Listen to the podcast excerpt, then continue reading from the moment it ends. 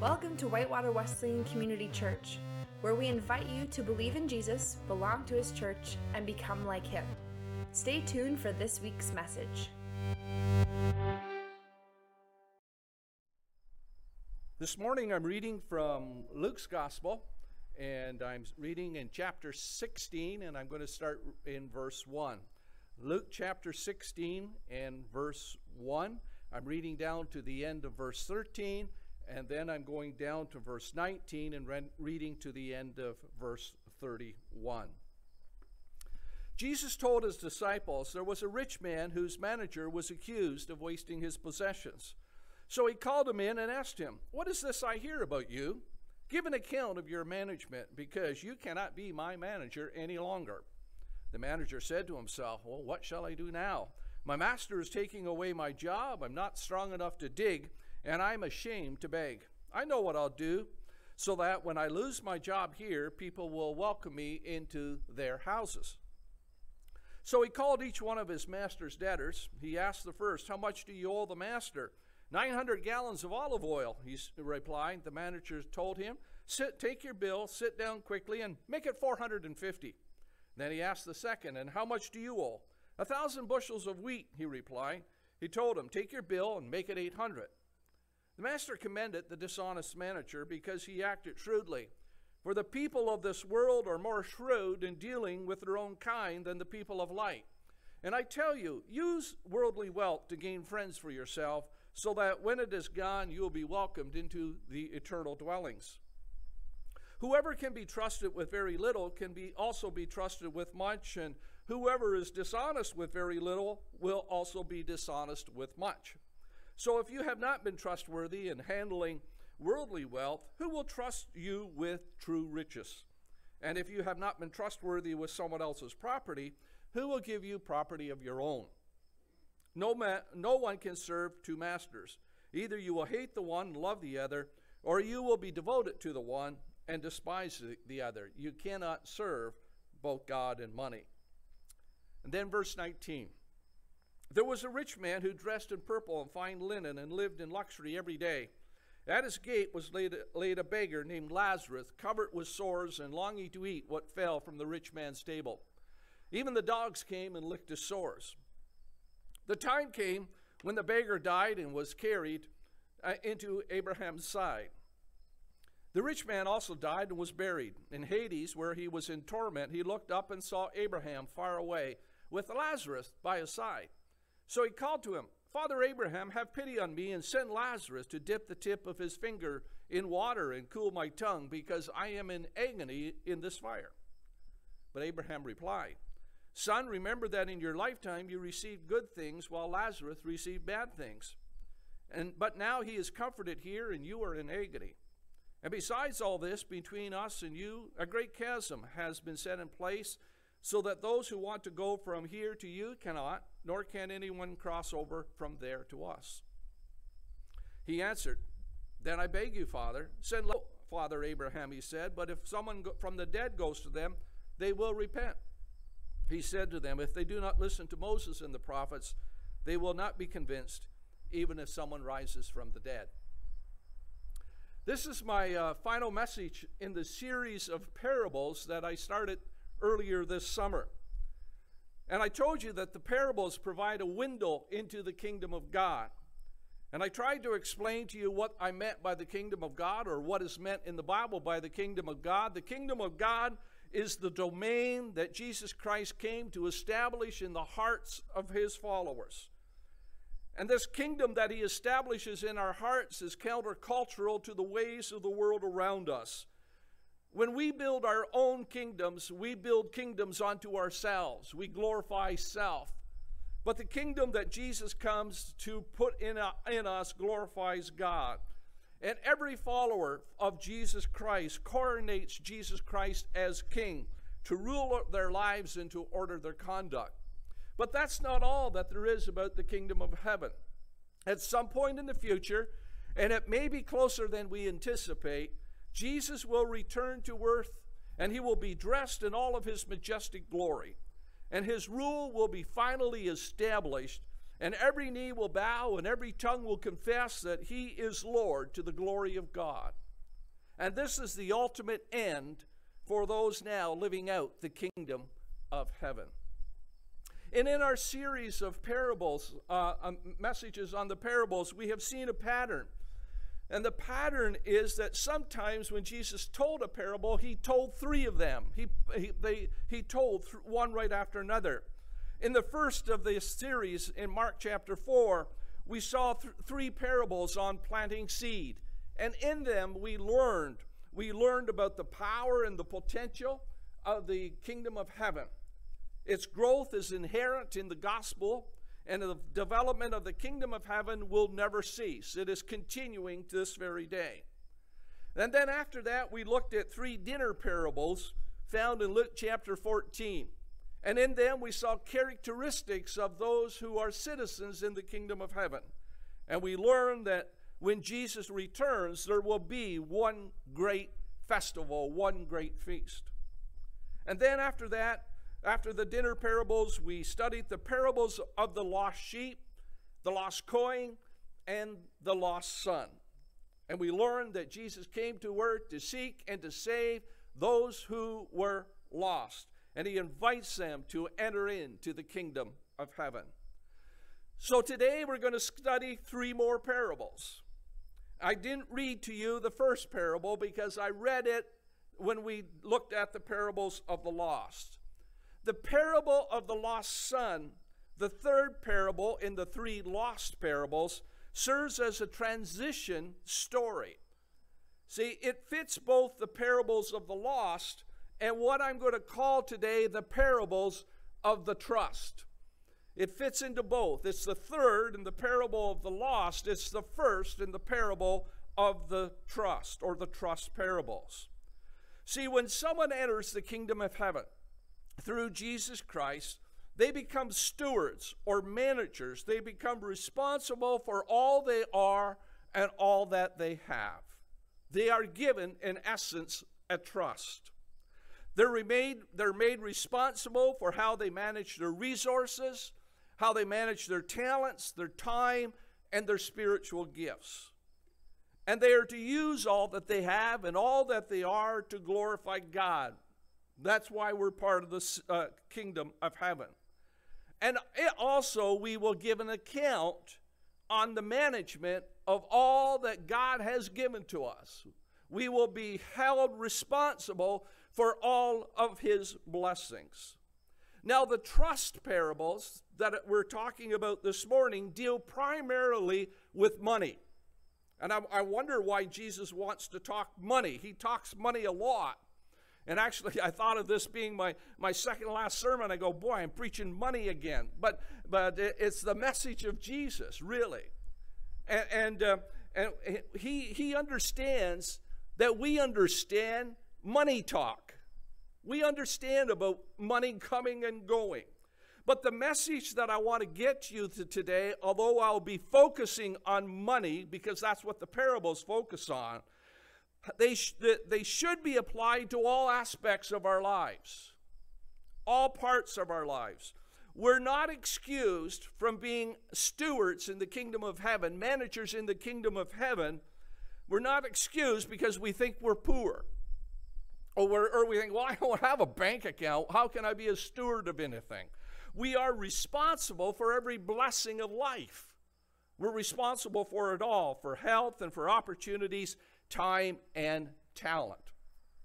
So I want to review the parables very quickly again with you. The first parable is the parable of the lost son. Now, I didn't read that parable this morning, but you know that parable. I read it the last time I preached. It's a, a, in the parable, a father had two sons. The younger of the sons asked that asked for his share of the inheritance. He couldn't wait for his father to die.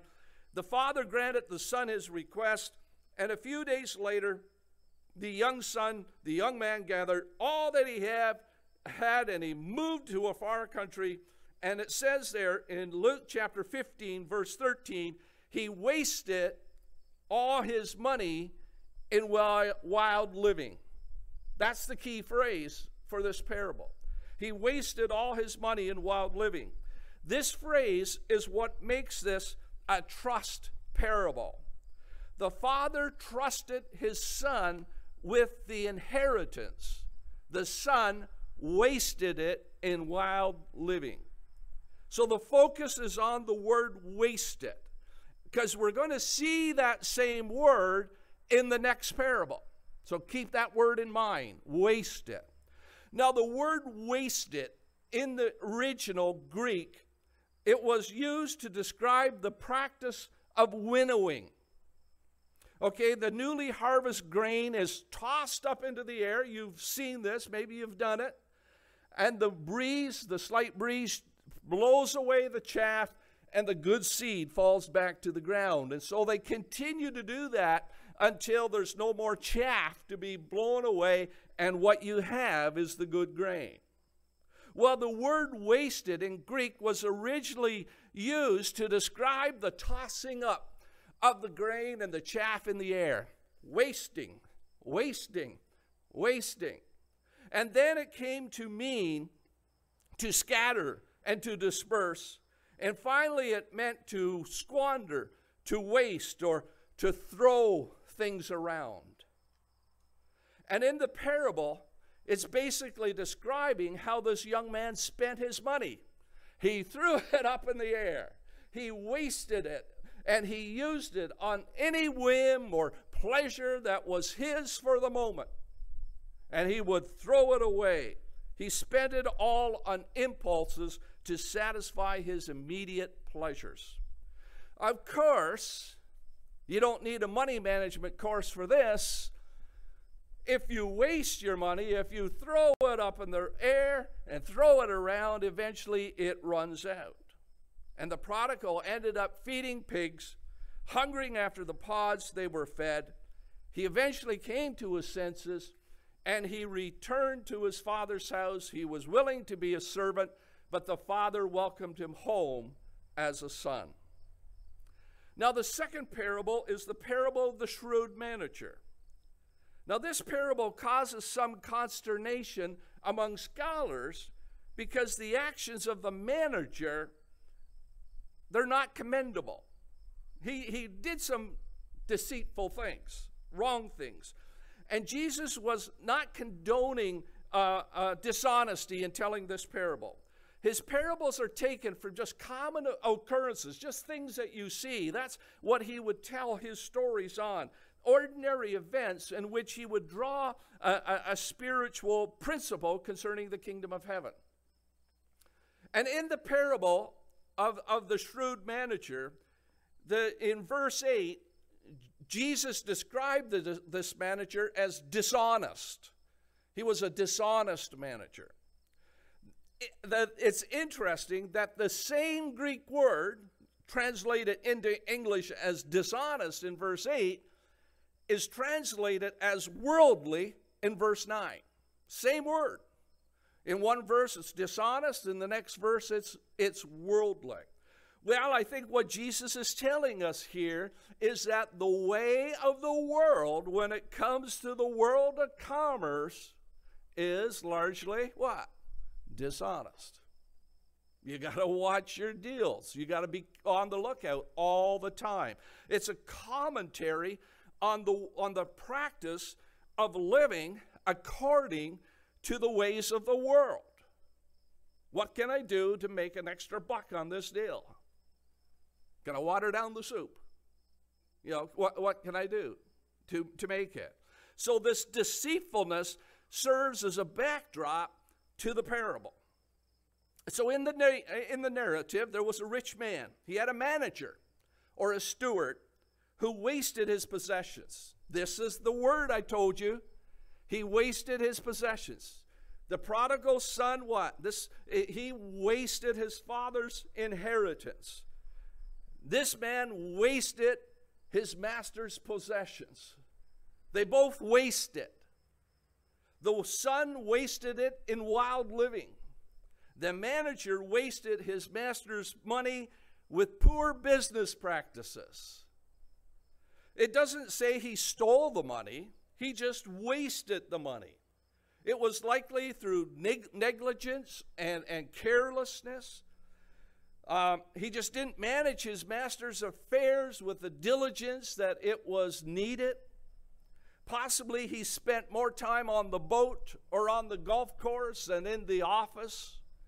And, and, and uh, he just proved himself to be untrustworthy. He wasted his master's money.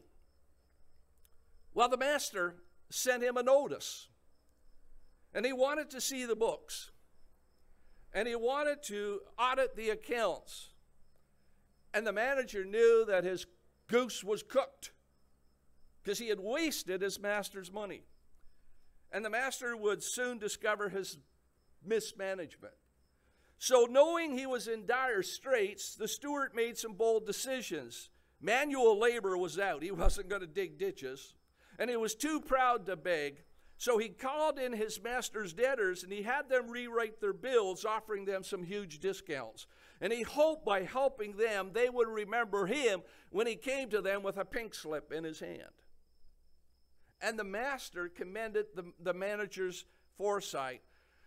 The manager, you see, had skills for investment. He just didn't apply them in the right time and in the right way. He could do it. And this is one of the few times that Jesus applied the parable, uh, so we know exactly what he's talking about.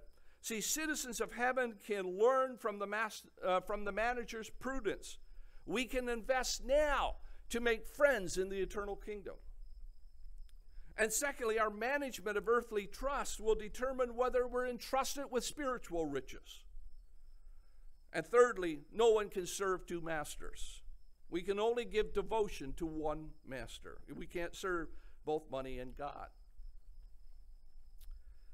And then the third parable is called the parable of the rich man and Lazarus. Now, again, there's a rich man. And, and he was dressed in purple and fine linen. These, these robes are, are, are the attire descriptive of a king. Maybe he had royal blood in him. We don't know. He lived in luxury, and at, the, at his gate there was a beggar named Lazarus, and he was placed there every day. Now, the Greek basically says he was thrown there every day. It wasn't like he was put there with gentle care. He was treated more like a, a, a bag of dirty laundry when he was placed there every day. And the rich man, in his luxury, paid no attention to Lazarus begging at his gate. Lazarus longed for what fell off the rich man's table, but nothing was provided for him. The coldness of the rich man towards Lazarus is magnified when Jesus adds to the story that even the dogs licked Lazarus' sores. Now, now in our world, we, we love our dogs. They become, you know, family pets. But in that world, dogs were not loved. And that dogs would come and provide some comfort to this to this beggar while the rich man completely ignored him it, it, stresses the condemnation of the rich man. He wouldn't even apply any salve to help the beggar. And eventually both men died Lazarus went to eternal joys, the rich man descended to eternal damnation. And the rich man was given a glimpse into the eternal joys where he saw Lazarus eating with Abraham or at Abraham's side. Uh, some scholars suggest that this is a hint of the feast. Remember the feast in the other bank, uh, other parables, the banquet. This this is what some people say that the rich man saw. He saw Lazarus sitting down at the banquet feast beside Abraham. And, and, what a shock it must have been for the rich man. Because here, Abraham, who was and is highly esteemed in Israel, here he is in, in, sitting and welcoming Lazarus.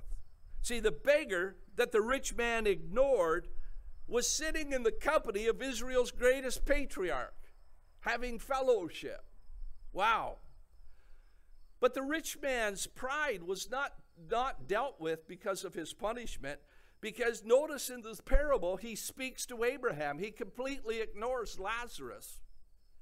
He has nothing to say to Lazarus. He still, he still has him on ignore. He told Abraham, send Lazarus to cool my, my with water to cool my tongue. His punishment brought no change of heart. He was still greater than Lazarus. But Abraham denied the request because the chasm between them was too great, it was not passable, and the rich man would continue in his torment while Lazarus eternally enjoyed fellowship with the saints. That's the three parables. And they all deal with money. Wasted his father's inheritance, wasted his master's money, and a rich man who would not part with his money. And, and they, they provide an overall lesson. And the overall lesson is that all that we have is not ours, it belongs to the king. And we must manage it wisely. See, Jesus understood the attraction that money has for us. And he knows that as long as money has a special place in our hearts, he cannot have complete reign. And in the parables, we learn how to put money in its place, how, how to handle it. We discover how to keep the trust that Jesus has given to us. So, the parable of the lost son is about repentance. See, the young man wasted his father's inheritance on wild living. He spent all that he had on himself. And in the end, he was left destitute. And so the prodigal son reveals the end of the person who is convinced that money buys happiness. If I'm going to be happy, I have to have lots and lots and lots of money to spend on whatever I want today. And if money is only about bigger toys and classier vehicles and larger houses and earlier retirement and designer clothes, then we will end up being miserable and most likely feeling very lonely. See, the love of money will damage us. Listen to these words from 1 Timothy 6 9 to 10. People who long to be rich fall into temptation and are trapped by many foolish and harmful desires that plunge them into ruin and destruction. For the love of money is the root of all kinds of evil, and some people, craving money, have wandered away from the true faith and pierced themselves with many sorrows. Money is a poor lover, it will steal you blind. And the siren song of prosperity has lured many people away from the kingdom of God. And while we know that the scriptures teach that we, God has given us all things to enjoy, and we don't need to take vows of poverty to enter the kingdom of heaven, the person in the kingdom of heaven guards their heart against the love of money. They repent when money begins to steal their devotion. And, and they're alert at how wealth pushes its agenda to get to the top of our hearts. And we need the help of the Holy Spirit to discern the status of our affections. When, when the Spirit prods us to give, when He nudges us to pray, when He asks us to serve, and we don't obey because we think we can't afford the time or the money, while all the time pursuing material gain, we need to repent. We need to reflect like the prodigal son. Which is better? The kingdom of, of, of that I'm building unto myself or the kingdom of heaven? My house or the Father's house? And what if we gain everything we want? We have all the fun we want, we have all the toys we want, and all the money we ever dreamed of making, and we lose out with God. How does that benefit us? How does that make us better off? How does that add quality to our lives? These are the questions that Jesus wants us to answer when we enter the kingdom of heaven. What if I gain this whole world, but I lose the kingdom? What have I gained?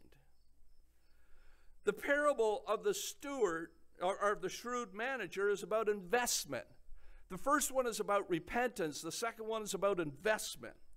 In response to the master's audit notice, the dishonest manager showed wisdom. He planned ahead. He prepared for a better tomorrow. And Jesus shared the parable lesson use worldly wealth to benefit others and make friends. And then when your possessions are gone, they will welcome you into the eternal kingdom. We do it all the time. People invest in golf lessons. Why? So they play a better game. People take refresher courses. Why? So they'll have uh, uh, they'll have the knowledge and, and the document that when a promotion comes, they can step up the ladder. We uh, invest in better tools because then it allows us to work quicker and we can do better work. So we make the investment. We, we just do it all the time. We're all constantly, this is the way we think. We constantly are thinking of ways to make life easier, to, to save money, and to have a better tomorrow.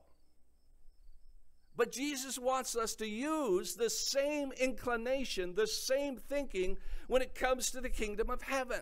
What can I do today to make it better for heaven? What can I invest in today? See, there's a common complaint among pastors, and I can tell this now because I'm just so close to retirement.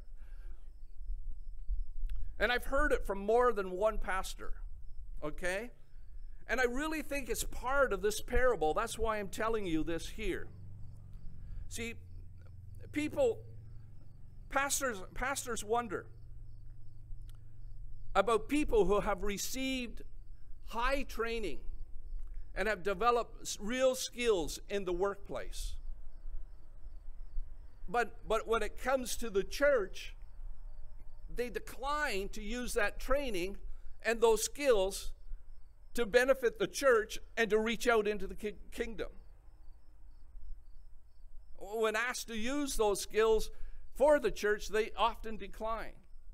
They, they don't want to do that. And, and what we see as pastors is we see this great, great well of resources for the kingdom that we can't be that can't be used because because we haven't seen what Jesus is teaching us here. That we're responsible to use all that we have been given, all that we have been blessed with, for the purposes of the kingdom of heaven. People have knowledge and skills and trades that could be invested for the kingdom work. God has placed in their hands some wonderful things, and, the, and God asks you to use it for the kingdom. See, Jesus added to this parable if you're faithful in little things, you will be faithful in larger ones. But if you're dishonest in little things, you won't be honest with greater things. And if you're untrustworthy about worldly wealth, who will trust you with the true riches of heaven? And if you're not faithful with other people's things, why should you be trusted with things of your own? See, when Jesus talks about other people's things, he's talking about his things the things that He has given us. Everything we have belongs to Him. They are His, his things, and He asks that we would use them for His kingdom. And our use of His things determine our spiritual growth. See, we won't be trusted with spiritual truth and spiritual revelation if all we do is think earthly things and all that we can do is benefit from our earthly things. If our minds are continually absorbed in earthly things, we will not be blessed with spiritual revelations. And when we're given earthly things, just like the shrewd manager, we're put on trial. And we're responsible for what God has placed in our hands. And so we ask the question will we make good investment or will we waste our master's possessions? That's the question of the parable. Will we waste what the master has placed in our hands? So the one is about repentance, the other one's about investment, and the third one, the parable of the rich man and Lazarus, is about generosity. See, the rich man ignored Lazarus, begging at his gate. He never once, out of his abundance, thought about sharing with the poor beggar. He had the opportunity because in the parable it says he was there every day. He was put there every day. It's hard to believe that not once, not even at Christmas time, of course, that's not part of the parable, but not even at some holy day, didn't even think, well, maybe I could give the boy a fruitcake. Nothing. He didn't think of anything. He had the opportunity. Lazarus was at his gate every day. He had the means. Lazarus longed for what dropped off his table. His leftovers would have kept Lazarus happy. And that's the thing we sometimes think oh, we got to make a big gift. Sometimes it's just our leftovers are quite adequate to serve the need. He could have met Lazarus' need with what he threw away. But his lack of generosity revealed his spiritual poverty. In hoarding on earth, he had nothing for heaven. And the kingdom of heaven is marked by the generosity of its citizens. They look out for the poor, and they have compassion for the hurting, and they respond to needs. See, generosity is a mindset in the kingdom. It's more than a one-time gift, you know, some cause. We, you know, we think that's a generous gift, and it often is a generous gift, but it's more than that. It's a way of life. It's helping. It's participating. It's giving. Whenever there's a need presented, it's asking, who is sitting at my gate every day and I'm ignoring? Who is it that sits at my gate? It's providing a helping hand whenever the need is presented. A generous person may stay late so that a coworker can go home a little earlier. See, a generous person may offer a lift, offer a ride uh, for someone, even though it's out of their way on the way home. A generous person doesn't wait for others to volunteer, they don't sit on their hands. See, a generous person do- doesn't, doesn't hold back for forgiveness. A generous person gives generously second chances. These are the spirit of a generous person. Now, the parable, please don't, please understand, the parable doesn't teach that we earn our way into heaven.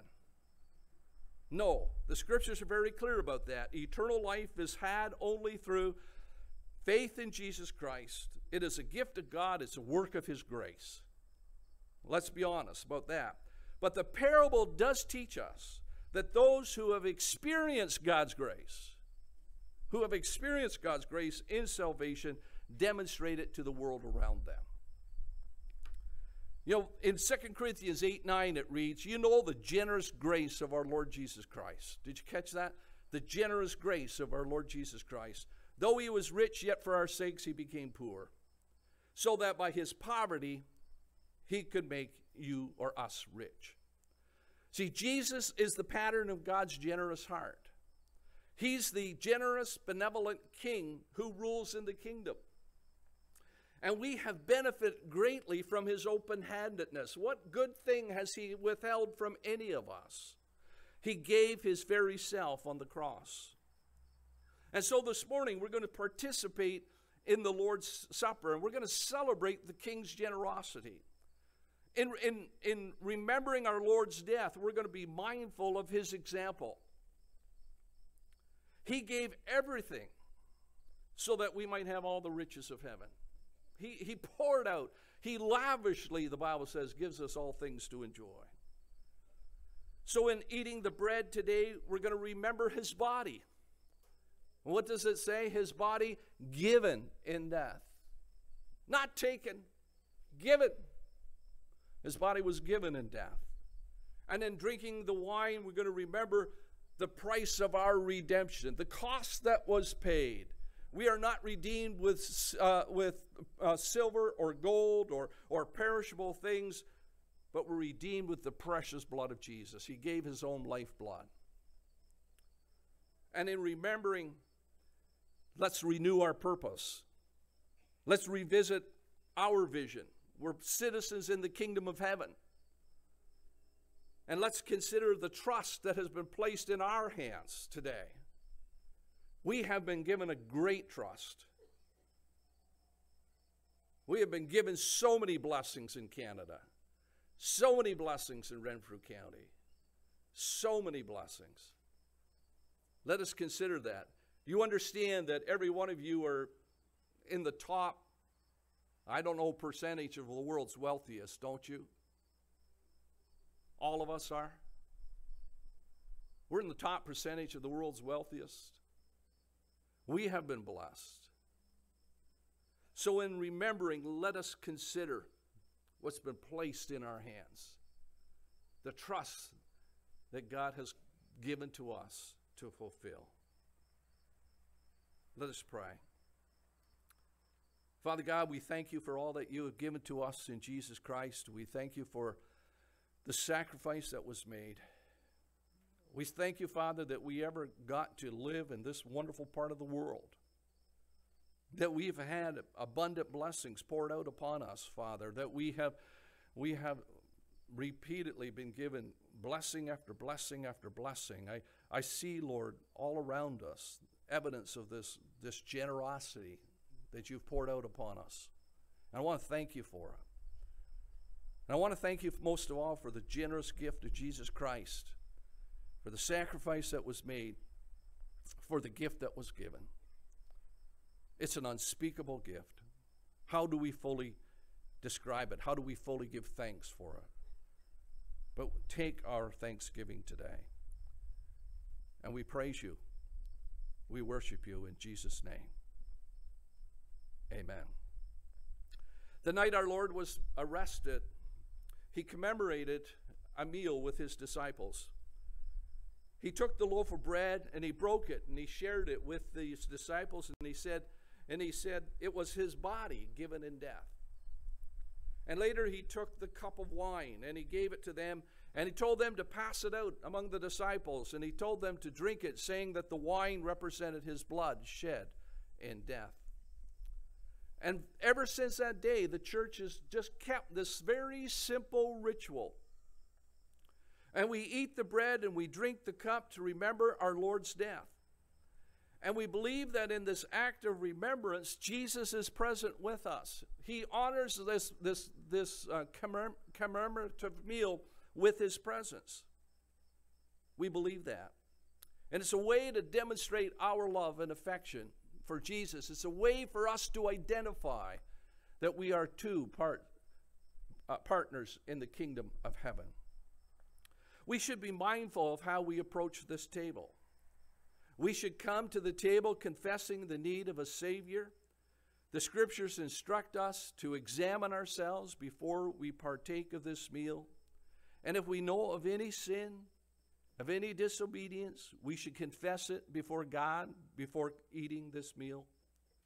Second, we approach this table in faith, confident that He who died for us is able to bring us to God. And third, we come to this table filled with thanksgiving, remembering the gift, remembering the cost, the cost that was paid for our salvation. And if you've never asked God to forgive you through Jesus Christ, taking your sin upon Himself and bringing you into relationship with God and member of the family of God, you can do that even while you partake of this meal. Humbly tell God how, how sorry you are for walking away from Him. Ask His Spirit to come into your life and enable you to live the life that He wants you to live.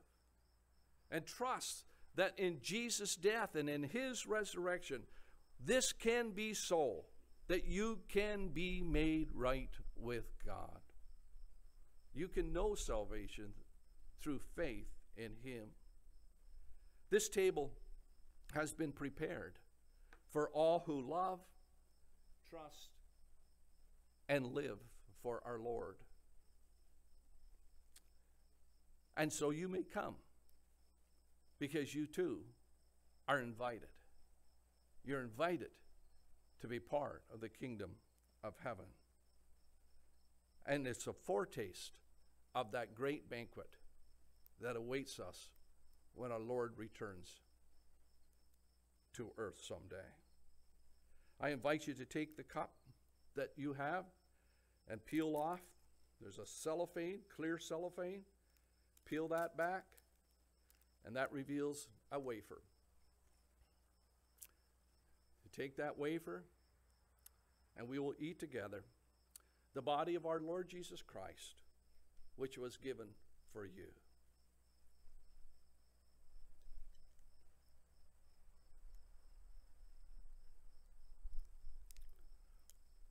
Then you can peel off the next layer.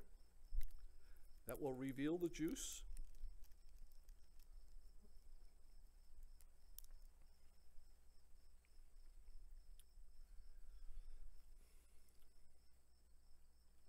And the blood of the Lord Jesus Christ, which was given for you.